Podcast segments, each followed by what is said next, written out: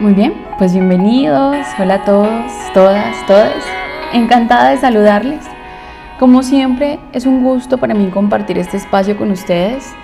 Y hoy estamos en el consultorio con Steph García, tu terapeuta online. Pues bien, ¿cómo les parece que hoy les traigo siete límites innegociables? Este podcast va dirigido especialmente a las mujeres porque noto que pues son las mujeres las que más situaciones pasan debido a que no reconocen sus límites, no le ponen límites a sus parejas y por eso sufren mucho.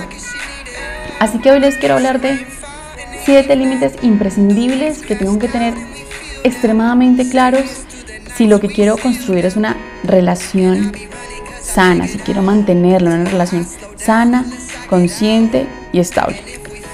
Así que vamos a comenzar.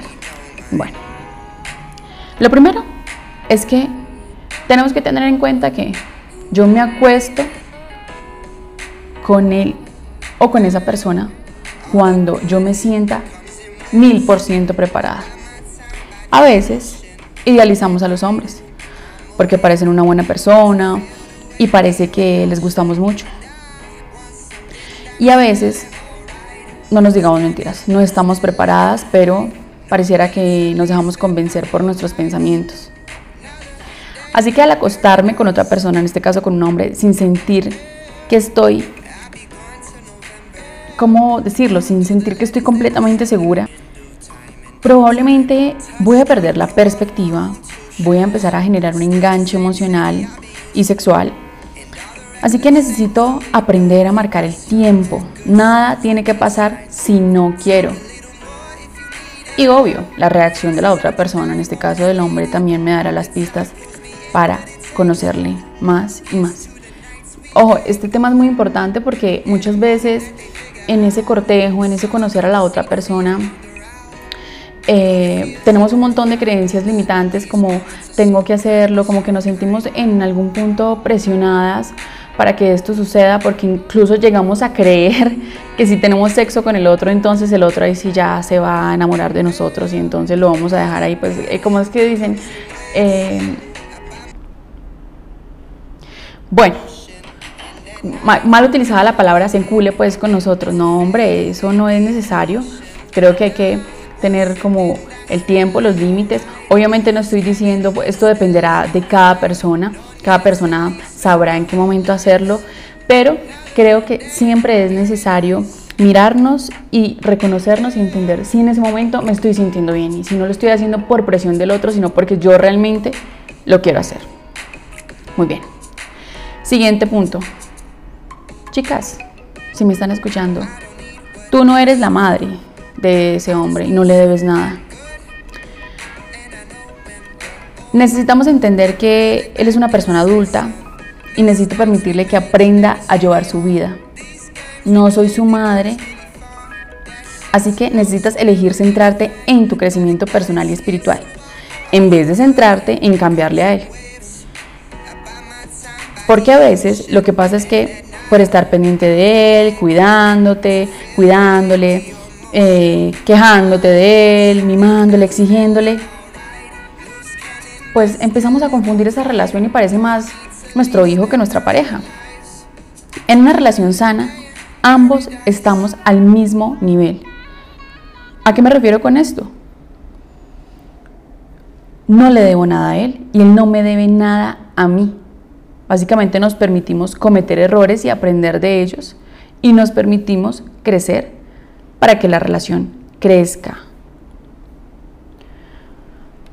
Ojo con esto que les voy a decir a continuación, porque lo veo, es muy común y es una de las causas principales eh, que nos puede llevar a generar relaciones de dependencia emocional.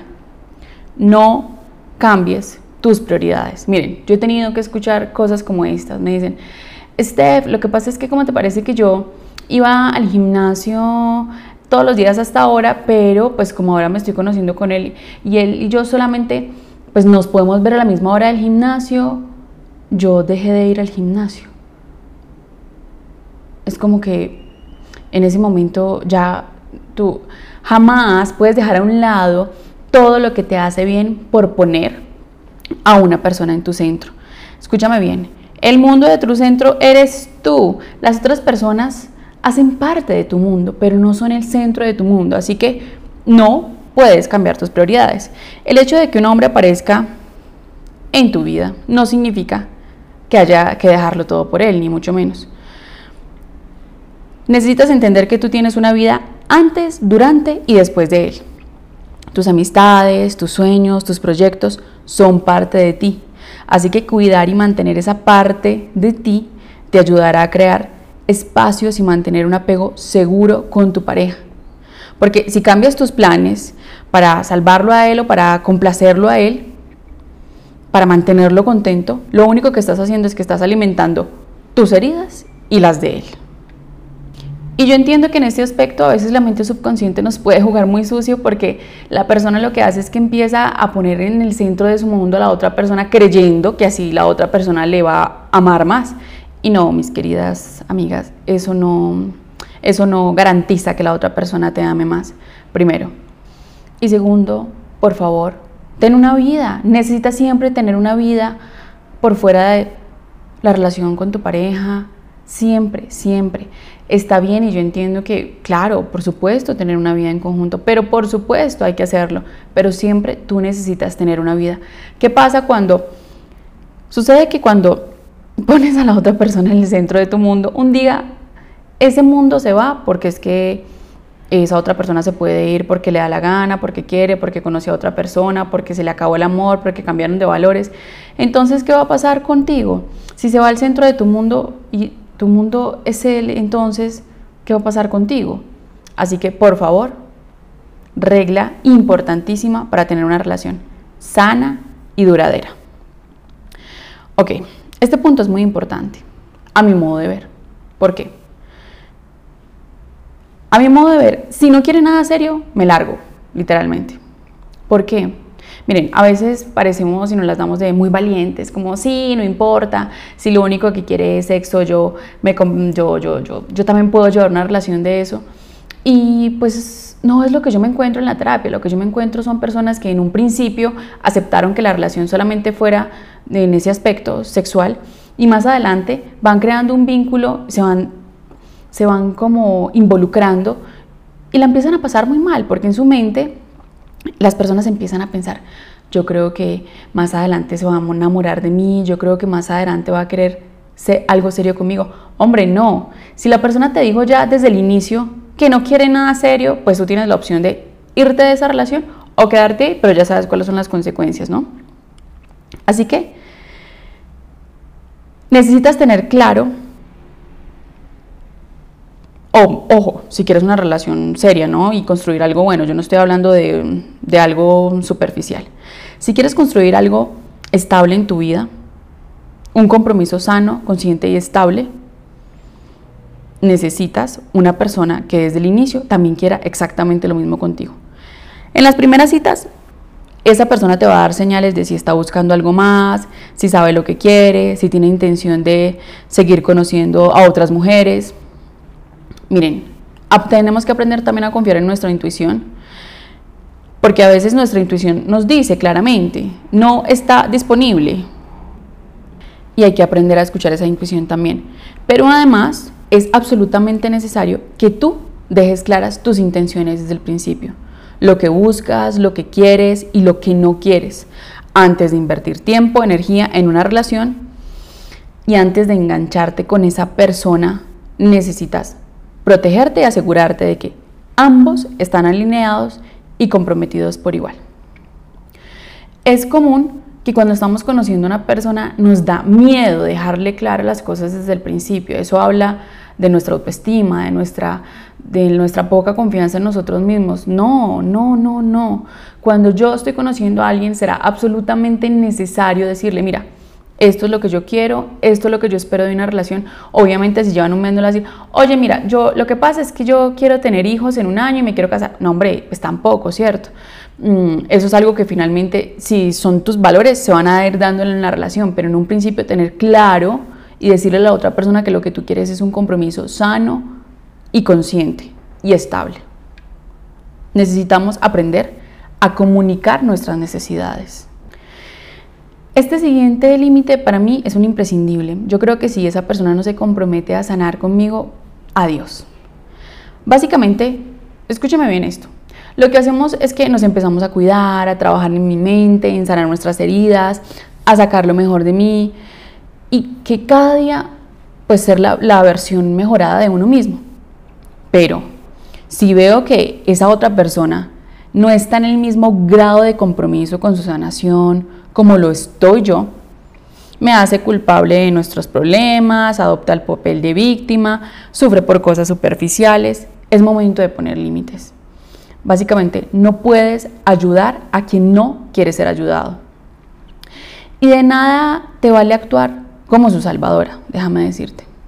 Así que tú ya tienes bastante con tener que salvarte a ti misma como para tener que eh, querer salvar la vida a otra persona. Miren, yo creo que esta es una de las cosas que a mí más me parecen importantes en una relación. Creo que uno necesita crecer al mismo nivel que la otra persona y el compromiso debe ser mutuo, porque imagínate tú lo que te acabo de decir, tú enfocada en entender tus emociones, en entender tu mente, en entenderte a ti misma, en conocerte, en sanar, y la otra persona por allá como en, no sé, en el, en el metaverso. No, hombre, necesitan de verdad, eso es un aspecto muy necesario y uno lo va indagando en un principio de la relación. De hecho, yo les digo a mis pacientes que uno se tiene que comportar como un psicólogo, si uno no lo sea de profesión, en una relación. Cuando tú estás conociendo a alguien, literalmente necesitas ponerte como en modo psicólogo, modo investigador para para hacerle como un modo de entrevista a esa otra persona y para tú empezar a darte cuenta si la forma de ver el mundo, sus creencias, sus valores, sus gustos, sus hobbies son compatibles contigo, sobre todo los valores más importantes, ¿no? Los gustos y eso, pues realmente eso, eso, puede, eso puede cambiar en el uno y en el otro. Pero nuestros valores más importantes, esos por favor necesito que lo, lo aprendan a identificarlos lo mejor posible. ¿A qué me refiero con nuestros valores más importantes? Te voy a poner un ejemplo. Para mí la familia es extremadamente importante, o sea, creo que es uno de mis pilares en la vida. Así que lo que yo quiero en la otra persona es que también tenga un valor parecido, que su familia sea importante, que el trato con su familia sea, mm, sea armonioso, que sea mm, respetuoso, que sea de buena comunicación. Para mí, si me hago entender. Así que cada, cada persona tiene valores diferentes. Yo necesito buscar cuáles son los valores más importantes. Si para mí un valor fundamental, escúchenme esto, es tener hijos, necesito una persona que también tenga ese valor. Porque si no, imagínate, tú quieres hijos, la otra persona no, más adelante eso al principio no termina aceptando cualquier cosa porque está en la fase del enamoramiento. Cuando pasen los meses, es que van a empezar los reproches, claro, porque la otra persona va a empezar a decir, oye, no, pero es que yo quiero un hijo y tú no quieres, y entonces van a empezar los problemas y en algún momento a uno le va a tocar renunciar al otro, si no va a empezar una relación conflictiva de dependencia, entonces por favor, elijamos bien del principio. Hay una frase que me encanta y dice, cambia el principio, no el final. A veces queremos, hombre, trabajarle y desgastar esas relaciones que están vueltas nada y, esforzarnos y gastar toda nuestra energía en algo que no va a funcionar, que es evidente que no tiene futuro. Por eso el cambio debe ser desde el inicio, no al final. Ok, creo que la iniciativa se toma entre los dos. Esta es una, este es el, el texto límite. La iniciativa ha de tomarse entre ambos. Porque es que yo he visto como que Siempre soy yo el que planea las actividades, el que propone nuevos retos y cambios. Y hombre, si es una pareja, por eso es par, parejo, la responsabilidad de cada uno es del 50-50. Ninguno de los dos tiene que jalar más del otro. Los dos empujamos el carro juntos, básicamente, o nada. Somos un equipo donde los dos necesitamos avanzar, donde queremos avanzar. Así que en este aspecto es muy bueno marcar límites para que los dos nos sintamos importantes en la relación y no haya un desequilibrio ni luchas de poder, claramente. Así que es imprescindible confiar en la pareja y en el amor y asimismo soltar la necesidad de encargarse de todo. Séptimo límite y muy importante por favor, mis queridos oyentes, no al bombardeo de amor. Miren, yo sé que a veces estamos tan ávidos de amor, de que alguien em, nos llene de palabras bonitas, de regalos, pero créanme, miren, de verdad, por favor, hay que poner los pies en la tierra porque no estamos en un cuento de hadas. Porque a veces aparece esa persona sacada de un cuento de hadas, tan detallista, tan extremadamente atento. Ojo con esto, porque esto es de hecho es una de las, esto es uno de los modos operandis de, los, de los narcisistas, ¿no? Atentos, detallistas, te bajan el mundo. Hombre, llevan un mes, ¿cómo te va a bajar el mundo en un mes? O sea, eso es completamente desproporcional, ¿sí? Por favor, necesitan estar atentos a esto.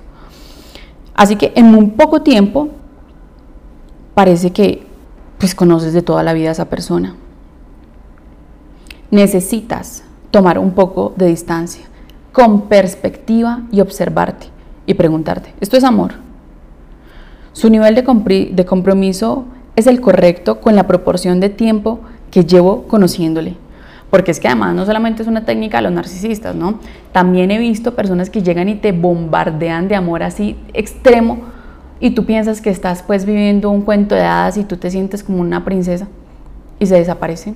Un día se desaparece, así que por favor, con perspectiva, miren la situación como está realmente pasando, no se dejen llenar de eso.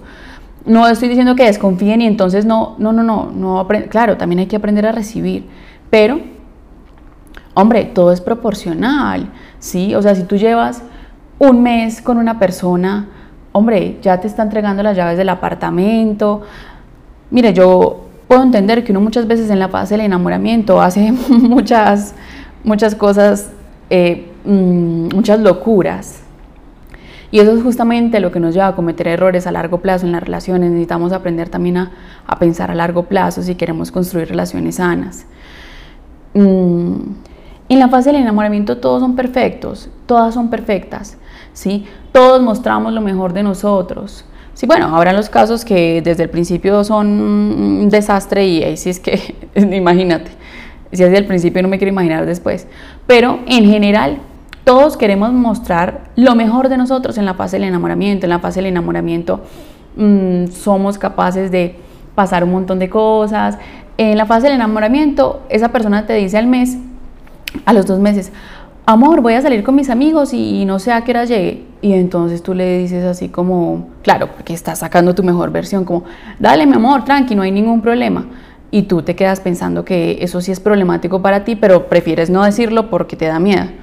Claro, tres años después, esa persona no te va a decir lo mismo porque te vas a convertir básicamente en quién sabe qué, diciéndole, que, eso no, que no estás de acuerdo con eso, que se la pasa en esas, que los amigos. Entonces, por eso hay que ser claros desde el principio. Así que, continuando con lo que les estaba explicando, pregúntense, ¿su nivel de compromiso es el correcto con la proporción de tiempo que llevo conociéndole? Si algo no me cuadra, es el momento de poner límites, porque tu bienestar es más importante que su reacción. Así que a pesar de tener miedo, necesitas poner límites. Si se enfada porque quieres tu autonomía, te alejas. Si no te entiende, te alejas. Si no te respeta, te alejas. Muy bien, creo que a veces me emociono, pero de verdad es que esto me encanta y me encanta darles o proporcionarles toda esta información. Miren, si queremos tener, atraer una relación madura, y valiente emocionalmente, necesito convertirme en una persona madura y valiente emocionalmente. Necesito aprender a poner límites y no es suficiente, como se los he dicho antes, con la teoría.